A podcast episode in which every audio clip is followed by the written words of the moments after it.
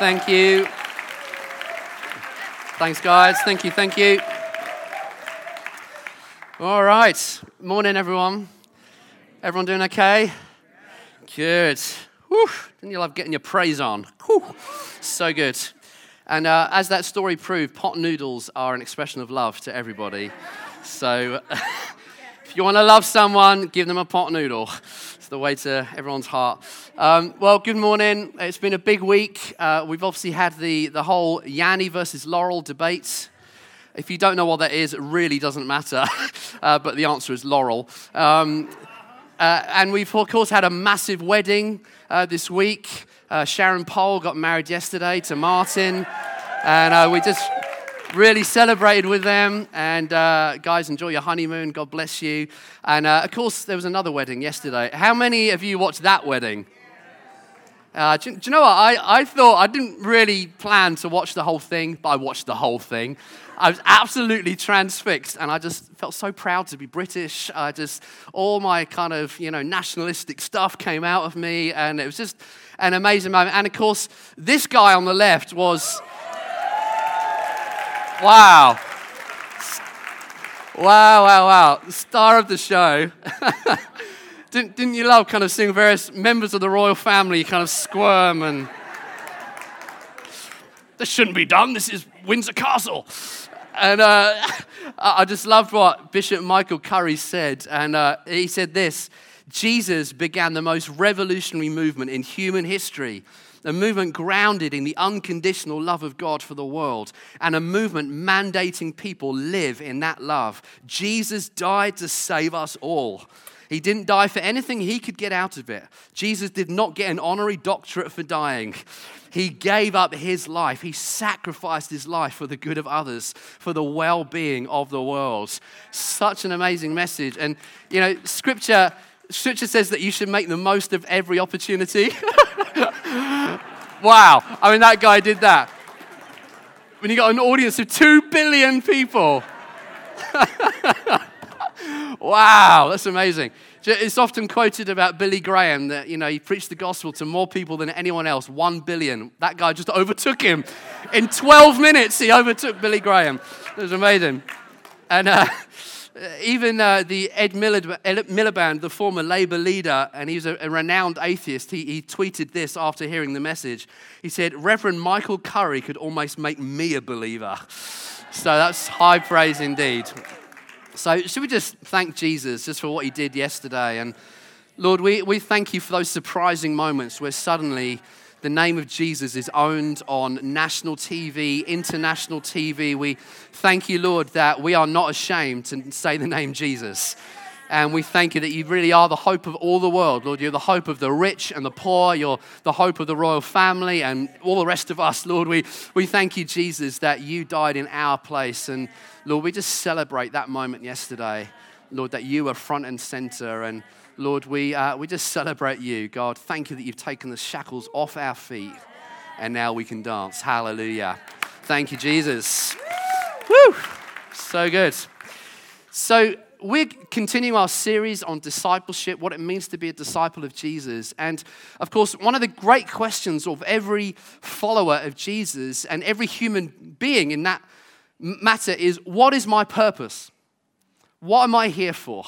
Why do I exist? That is uh, fundamentally the question of human nature. Why am I on this planet? What's my purpose? And Nicky Gumbel says this about purpose. He says, Purpose in a life is far more important than property or possessions.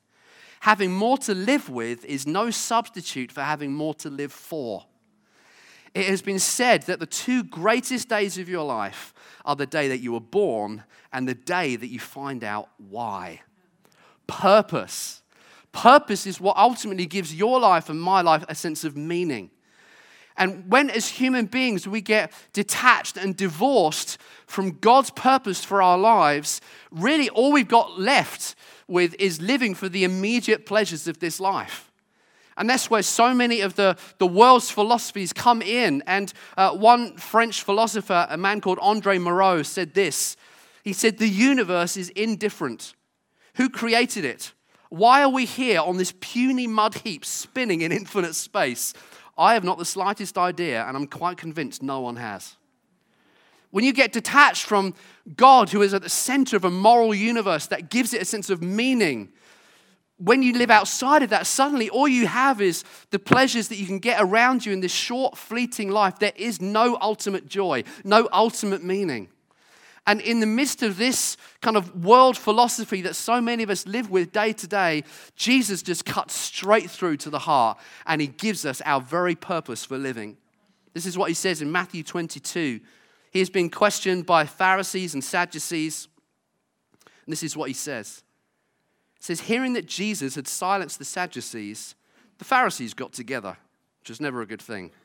One of them, an expert of the law, tested Jesus with this question Teacher, which is the greatest commandment in the law?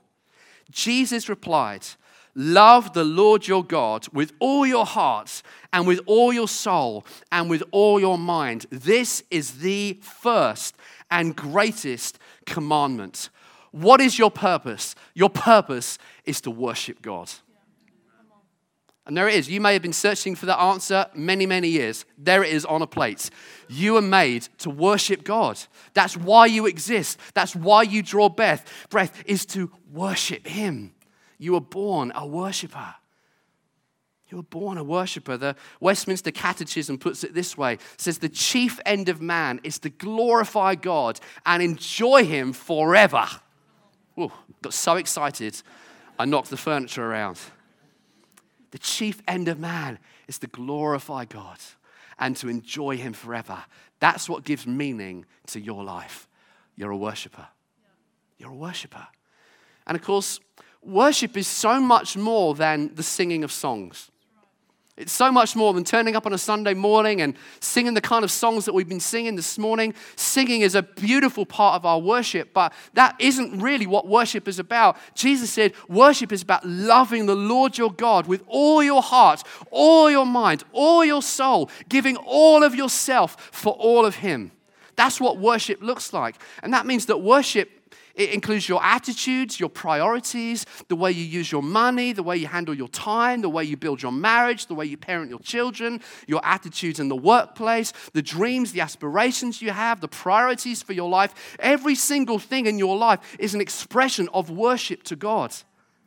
Songs are, are, like the tip of the iceberg, but actually, it's the rest of our life that demonstrates that we are worshippers. And that's why you may be sitting here this morning and you come in and you sing songs, but you've not yet become a worshiper. Because Jesus said, Listen, I'm called you to love the Lord your God with all your heart, all your soul.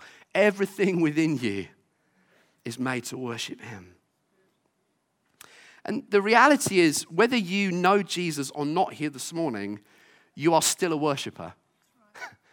if worship is the giving of yourself for something or someone else all of us in this room, no one excluded, we are worshiping something or someone. Because the opposite of Christianity is not atheism, the opposite of Christianity is idolatry. It's the worshiping of created things, it's the worshiping of things that are not God. That's idolatry, and that's the opposite of Christianity worshiping things that have been created rather than the Creator. You know, it's interesting when you go out in the streets and sometimes ask the miracle question if God could do one thing in your life, what would you ask Him to do? It's amazing how many people say, I want to win the lottery. Why? Because we worship created things. We put our trust in other things to bring us joy and ultimate satisfaction. That's why John Calvin, the great theologian, once said this the human heart is like an idol factory. We produce idols, things outside of God that we begin to attach ultimate significance and meaning and happiness to. And we begin to pour ourselves into them rather than loving the Lord our God with all our heart, mind, soul, and strength. The heart is an idol factory. And you don't have to look too far beyond your own life to discover that that's true. You know, how do you begin to identify the other idols in your life? Well, just ask yourself a few questions. For example, what do you most sacrifice for? What do you most sacrifice for? And what are you most passionate about? That, that will give you the start of Perhaps understanding some of the things that draw you away from your attention from Jesus. And they can be good things. I mean, I remember growing up as a teenager, probably the two great passions in my life that I was willing to sacrifice anything for were Jesus and Brighton and Hove Albion Football Club. Like, they were the two big things. And that's what I kind of poured myself into. And you know, it's amazing, you know, what you'll sacrifice for for something that you really love. You know, I would turn up kind of hours before the game. I would walk 45 minutes from my home to get to each match. I would spend my money on going to see Brighton. I would, I would stand in the freezing cold and the pouring rain and all blizzard conditions in a crummy old stadium because I loved Brighton. You know, I was once invaded, I was in two pitch invasions. Uh, you know, on more than one occasion, I shouted very rude things to the opposition goalkeeper. You know, I know, shocking, I know. What are you most sacrificed for? What are you most passionate about?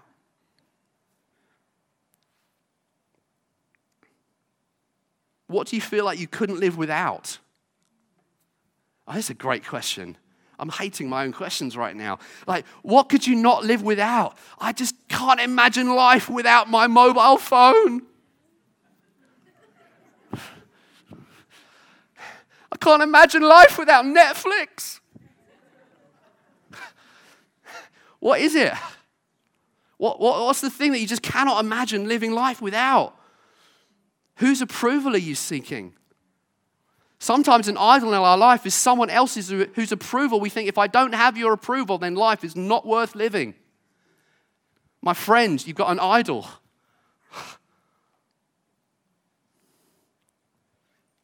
What do you fear the most? Where do you run for for comfort? I wonder, are there idols in your life right now that have become ultimate things rather than just good things? things that you cannot live without, things that you sacrifice too much for. When Jesus today is drawing us back, he's saying, Listen, love the Lord your God with all your heart, all your mind, all your soul. Give all of you for all of me. That is a pretty good trade off. All of you for all of God. That, that's a pretty good substitution right there. I'm going to give you my life for your life. Wow. Maybe for some of us today, we need to bring our idols back to the cross and Say, Jesus, I'm laying down these ultimate things so that you can be first again in my priorities. Because worship is who we is who we're made to be. We're made to be worshippers. And of course, the ultimate goal of worship is not you. Did you realize that? You know, when you come in on a Sunday morning, or maybe you're worshiping on a Monday morning, do you know what the ultimate goal of worship? It's not me, it's Him. The ultimate goal of worship is the glory of God. It's God's glory. When we come to worship, actually, we're taking our eyes off our own bootlaces and lifting them to the God of all glory and all majesty and all greatness. It's about His glory. Worship is about the glory of God. And there's this beautiful verse in Romans 3:23 that has both a negative message and a positive message. Romans 3:23 says, "We have all sinned and fall short of the glory of God." The negative message there is, we have all sinned and you need a savior. If you're here this morning and you've never put your faith in Jesus Christ, you are a sinner and you need his mercy just like every single one of us in this room. We have all sinned. But here's the good news in that verse you were born for the glory of God. And in Jesus, that original design of God is restored in Jesus Christ. Sins forgiven, so that again we can stand in His glory, giving glory to Him. You were made to worship to the glory of God. And there's two main ways that we worship to God's glory. And the first way is this when we worship, we come to ascribe glory to God. This is what Psalm 29 says. Ascribe to the Lord, O sons of the mighty. That's you lot, the sons of the mighty, the daughters of the mighty. Ascribe to the Lord glory and strength. Ascribe to the Lord the glory due his name. Worship the Lord in holy array. The first job of a worshiper, a follower of Jesus, is to say, God, you are brilliant. That's your first job. And your, as your purpose as a worshiper is to say, God, you are amazing. Job number one. If you've done that this morning, whoof, tick off my purpose off the list. I have worshiped God. God, you are amazing. And John Piper, he, he gives this definition to the glory of God. He says, The glory of God is the beauty and excellence of all God's manifold perfections. Wow. In other words, every brilliant thing about God is summed up in the word glory. So just, just think about God. Just think about all the brilliant things about Him. Think about His majesty, yet His meekness. Think about the crown that He wears, and yet the crown of thorns that He endured. Think about the love that just pours out of Jesus towards you. Endless love, endless love. Think about His mercies, which are new every single morning for you. Great is your faithfulness. You will never let me down. Wherever I go, your presence will find me. You are a God of justice You are a God of infinite peace. When the storm rages, you are my peace. Well, just think about all the brilliant things that there are to think about God. God's glory. God's glory is summed up in the beauty and excellence of his manifold perfections. And you know, there is just something right and appropriate. When you stand in front of something awe inspiring, bigger than yourself, the natural response in your heart as a human being is to go, wow. and that is the appropriate response to God. You know, and you stand in front of Niagara Falls and you just, you know, the Zambezi River or, you know, the Hanging Gardens of Babylon or Bedford High Street or, you know, the Grand Canyon. When you stand in front of these awe inspiring things, it's natural for something in you to go, wow. You know, you don't stand at the edge of the Grand Canyon, fold your arms and say, Mm, could have been a bit bigger. that is not an appropriate response. That's pathological. You were made to go, oh, awesome. Oh, wow, amazing. John Piper says this We are all starved for the glory of God, not self.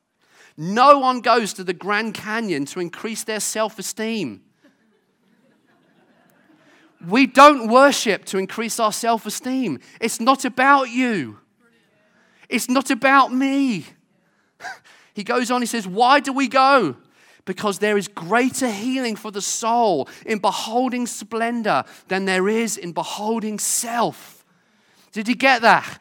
There is greater healing for your soul to lift your eyes up and say, God, you are brilliant, and I worship you for your glory and your greatness. That very process will heal your soul what, exactly what you need is found in the place of magnifying and exalting God above yourself and above your circumstances. You are made to glorify someone bigger than yourself. So take your eyes off yourself and lift them up. Lift up your heads that the King of glory may come in. It's about Him, it's about God's great glory. And that's why the best worship songs are not about me, they're about Him. They celebrate the greatness of God. And the second way that we worship to the glory of God is that actually, as we worship, it's an invitation for the glory of God to start transforming us and the world around us. That there is something about beholding God, it's like a cause and effect. As we lift our eyes up, heaven cannot help but pour out glory on the earth. And that's why that's the, the biggest thing that will change you is worship.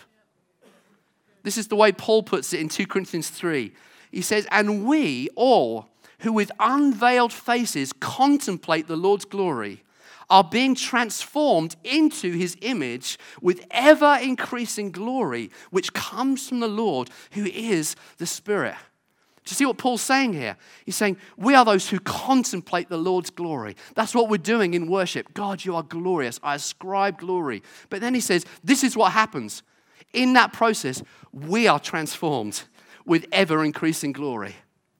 There's a transaction takes place. You suddenly are different because you always become like the one that you behold the one that you think most about, the one that you look at the most, the one that you fill your attention with. He is the one that ultimately you will become like. That's why Jesus said, Abide in me, you will bear much fruit. you hang around Jesus, you start to look and smell a bit like Jesus.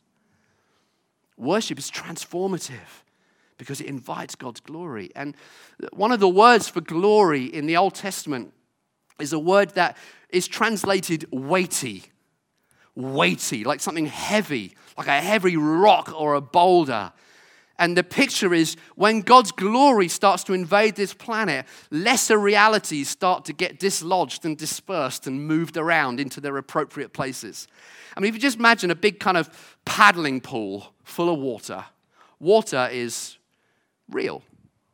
But if you pick up a massive boulder and you drop it into a paddling pool full of water, one greater reality is going to displace the other.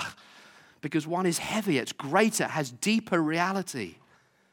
And when we worship God, His glory comes so often in this weighty presence that begins to transform us. You know, that's why so often moments of worship are moments of transformation in our own lives. You know, just this week on Wednesday night, we had our first prayer meeting, and it was just, it was just brilliant. It was ballistic. It was amazing. I loved it. And uh, Carol, my wife, she, a few days before, had got very chronic sciatic pain going up and down her body. And it meant that she literally had to lift her leg up to get up even one step. And for the whole of Tuesday, she, she could hardly pray. She was at home, kind of had her leg up like this. She had ice and heat and pain going up and down and spasms in her lower back. And she made it here to Wednesday night prayer meeting to pray. And uh, within half an hour of praying, 90% of the pain just evaporated. I mean, just disappeared. And, and it, it stayed disappeared. You know, at first, you know, you're like, maybe it's just adrenaline. But no, it was actually the Holy Spirit. you know, because when you're in His presence, we begin to get transformed. You know, you're focusing on Him and you don't realize what God is doing in the background. He's just taking care of your enemies for you. That's what happens. You fix your eyes on someone bigger than yourself, and he just gets to work. You know, that's what happens. You're like, wow, where did that breakthrough come from? Well, it came from looking at him. You know, we had one lady in a conference once, and she knew she needed financial breakthrough, and she just decided, I'm just going to f- try and forget about that. I'm just going to fix my eyes on Jesus. And halfway through that worship time, her phone beeped, and someone had deposited 800 pounds into her account in that very moment because God goes to work on your behalf. We get transformed when we look at His glory. That's how it works. You look at Him and He changes you. Worship invites His glory in. So let's just try and get practical in our last 12 minutes, 16 seconds. What does this mean for us? Just, just Put yourself in the shoes of someone who is trying to disciple somebody else. How would you help them to become a worshiper? Because you are all called to be disciple makers. And that's why we're doing this series. And it's also why we've produced a series of tools to help us get to grips with what it looks like to help other people to follow Jesus. And one of our tools is specifically about how do we worship to the glory of God.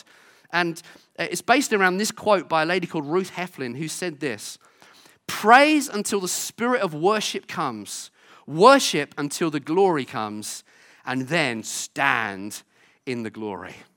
Stand in the glory. Three distinct steps as worshippers. We praise until the spirit of worship comes, we worship until the glory comes. And when the glory comes, you just hang around as long as you can. That's how we teach people how to worship God. And, you know, let me just look at these three areas real quickly. So, firstly, praise. Praise is that first part of being a worshiper, which means to exalt or magnify God, to make much of Him, to boast about God. And just three real practical tools to how we can get our praise on really well. So, number one, enter with thankfulness. Thankfulness is such a powerful tool. Such a powerful tool. Psalm 100, verse 4 says, Enter his gates with thanksgiving and his courts with praise. And you understand that for a Christian, thankfulness is not just tied to your circumstance, thankfulness is an attitude and position of your heart. It's the attitude and position every morning of waking up saying, I have got a thousand and one things to thank God for this morning. Even if all around me there is pressure, there is pain, maybe there's uncertainty, maybe there's perplexity, maybe there's mystery, yet despite those things, I am adopting the attitude of a thankful person. I'm going to enter your courts with praise. Even if it's for simple things like, Lord, thank you that I've got food on my table to eat today. Thank you for the soft pillow under my neck that I slept on last night.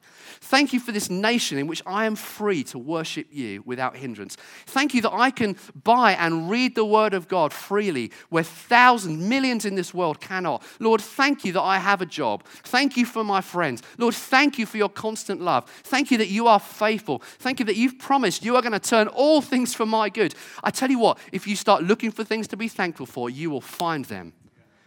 And that's how we praise. We start with thankfulness.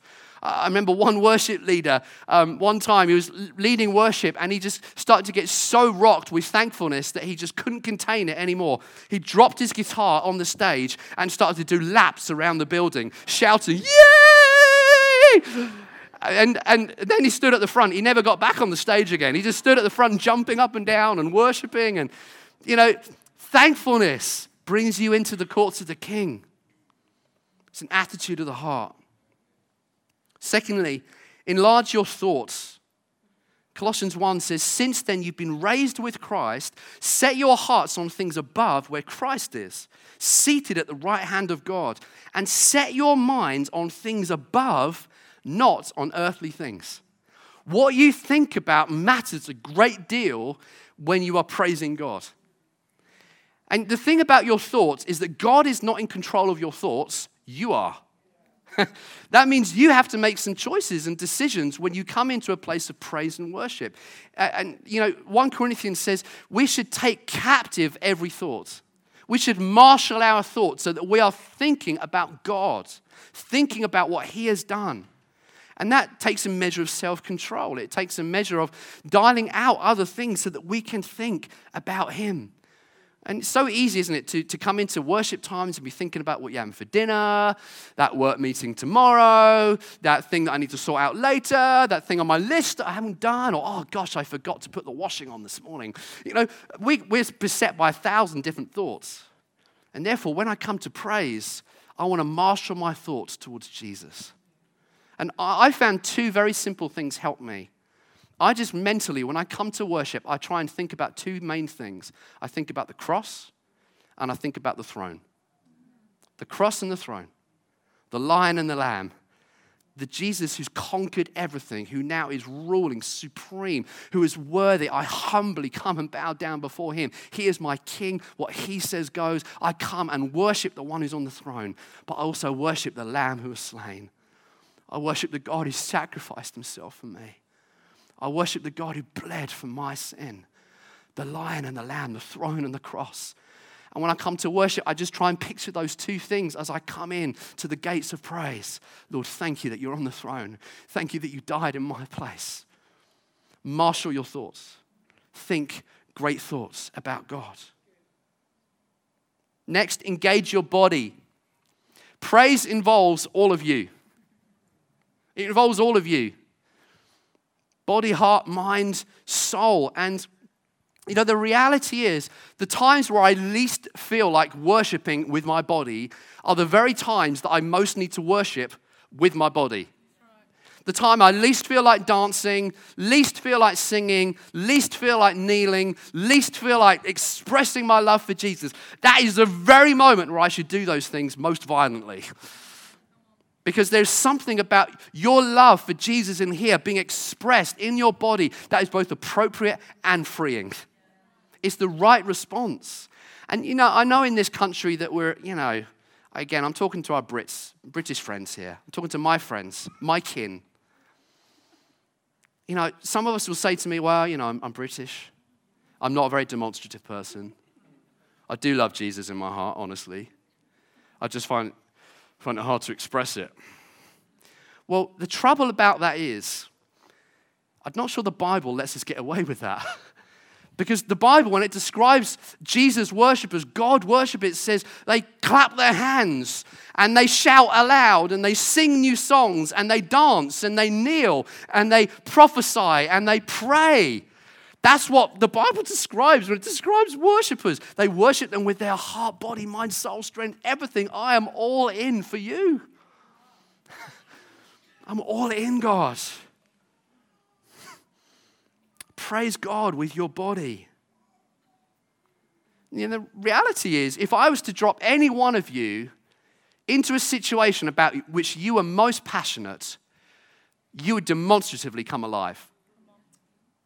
You know, if, if I was to find your pet subject or your pet love, it might, maybe, it's, maybe it's the poor and you would just, yeah, oh, God cares for the poor and He wants justice to come and God, come on the poor. You know, maybe it's something else. Maybe it's science. If I was to talk to you about an area of science, your face would come alive and you'd want to tell me stories and you'd want to kind of take me into the whys and the wherefores. Or maybe it's your favorite football team. Or maybe I'd stick you behind the wheel of your car in front of a really crummy, bad driver. And then suddenly you're the most demonstrative person on this planet. You know, maybe I'd put you on the football terraces or on the, the rugby field or in a sports match and suddenly, wow. You are all demonstrative. If I put you in a place of your greatest passion, that passion will come out. The question is, why does it not come out when you're worshiping Jesus?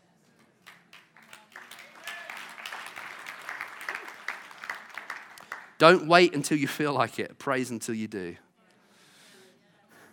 So, praise, we, we're exalting God with these things, and then we move, we praise until the spirit of worship comes. And so often in our worship times, there are those beautiful transition moments where you just sense God has stepped off the throne, off the page, and He's just come very, very near to you. That's the spirit of worship. And worship is about the heart, it's about love, it's about closeness, it's about longing, it's about drawing alongside. Scripture says if you draw near to God, He will draw near to you. It's about intimacy, it's about an encounter with a God of love and a God of power. It's about encounter. And again, some practical steps on worship. Number one, trying to eject distractions. You know, in those moments we just suddenly sense God has come close. It, it, it's not the moment to go to the loo or to check your Twitter feed or, you know, you know, write your Sunday list. When you sense the spirit of worship coming in, it's a moment to just eject other distractions because God is close. God has come near. Hebrews says this that we should throw off everything that hinders fixing our attention on Jesus. What does that look like for you? What does it look like to fix your attention on Jesus in those worship moments? You know, for me as a teenager, what I learned to do was I would worship like this much of the time. I'd be standing in a meeting with my hands over my face, not because there was anything holy about closing my eyes, but I just didn't want the distractions of seeing what other people were doing. You, you know, there's nothing holy about closing your eyes. The reason I close my eyes is so I don't get distracted and so I can picture Him. Now, that might not be your distraction. Maybe for some of you, you're artistic, and what helps you connect in those worship moments is to draw. I don't know. But dial out those other distractions because there's something about intimacy that won't stomach other, other things in those moments. You know, if I'm taking my wife out for a meal and I'm checking my phone the whole time, what does that communicate? I can tell you one thing, it's not going to go down very well. you know, in our, in our family around our table, we have a no phone at the table rule. And that means when we are sitting down to eat together, no mobile phones, no calls, no checking your text messages as they come through. Why? Because this is a family time. This is for us to talk to one another. This is to engage with one another. We've got to dial out those other distractions to look at Him. So important. I was in a worship time uh, recently and I just looked over at someone, and right in the middle of one of these nice glory moments as God was coming close, she'd whipped out her phone and started playing a game for two or three minutes. I just thought, God's close. This doesn't seem right right now. Dial out distractions. Secondly, Worship is about learning just to express our love and our longing for God. Psalm 63 says, You, God, are my God. Earnestly I seek you. I thirst for you. My whole being longs for you. Worship is that moment where we just start to say to Jesus, Lord, I want more of you in my life. I love you so much. You are so precious to me. Thank you for this beautiful salvation. Thank you that I live in your grace every single day. You are never going to leave me. You have crowned my life with glory and honor. God, I long to know you more. That's what worship is about. It's about the heart. And it means that maybe your words get fewer, maybe your words get simpler. Maybe you just stop reading the words off the page and you start reading the words of your heart back to Jesus. I love you, Lord. I long for you. I worship you. And then lastly, enjoy his presence. Just enjoy his presence. In moments of worship are sometimes just to stand and just to be. Just to say, God, I recognize that you're close. And you know, that can happen anywhere. You could be driving along in your car, you could be cleaning your teeth at night, you could be putting your children to bed at night, you could be walking into your office on Monday morning, and suddenly you sense the presence of Jesus. That's not a moment to just rush on by, it's a moment to just take a moment and say, Oh, I love you. I welcome your presence. You are welcome in my life. You're welcome to come close. Perhaps the band could come back and we're going to worship together just for our last 10 minutes. What's your purpose? It's to worship God. What's the goal of your worship? The glory of God. How do we worship in the glory of God? We praise until the spirit of worship comes. And we worship until the glory comes. And then that beautiful, awesome moment when we sense the glory of God, we stand in the glory.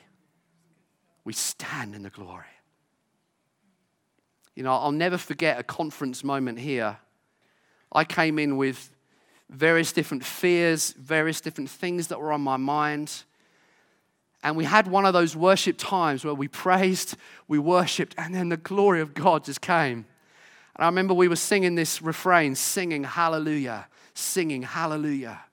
And as we all were singing this refrain, suddenly we were joined by angelic voices in the room. Happened in this room right here. And suddenly we could hear instruments that weren't even on the stage playing as we began to join heaven's song Hallelujah, Hallelujah, worthy is the Lamb, worthy is the Lamb. And I tell you, when those kind of moments happen, you just stand in the glory. Because in those moments, you never know what God is about to do in your life. Something is about to get shifted and changed as you stand in the glory.